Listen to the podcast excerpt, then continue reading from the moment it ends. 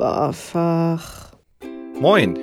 Wir lesen die Standardbücher des Deutschunterrichts, um uns danach zu fragen, ob die denn noch was in Klassenzimmern zu suchen haben. Also Sultan Saladin und seine Schwester Sitter spielen Schach, ist ein Zungenbrecher, den ihr bitte mal dreimal hintereinander aufsagt. Och, Werther, hör auf zu jammern. Also Gregor selber hat noch menschliche Empfindung. Die Droste. Irgendwie so, die Droste hat sich irgendwie etabliert. Eventuell macht mich das ein bisschen wuschig, das so zu lesen. Ist alles ein bisschen unangenehm. Und hier. Das schaffen wir mal irgendwann eine Folge ohne Tuberkulose auch? Was bist du wert, wenn du nicht funktionierst?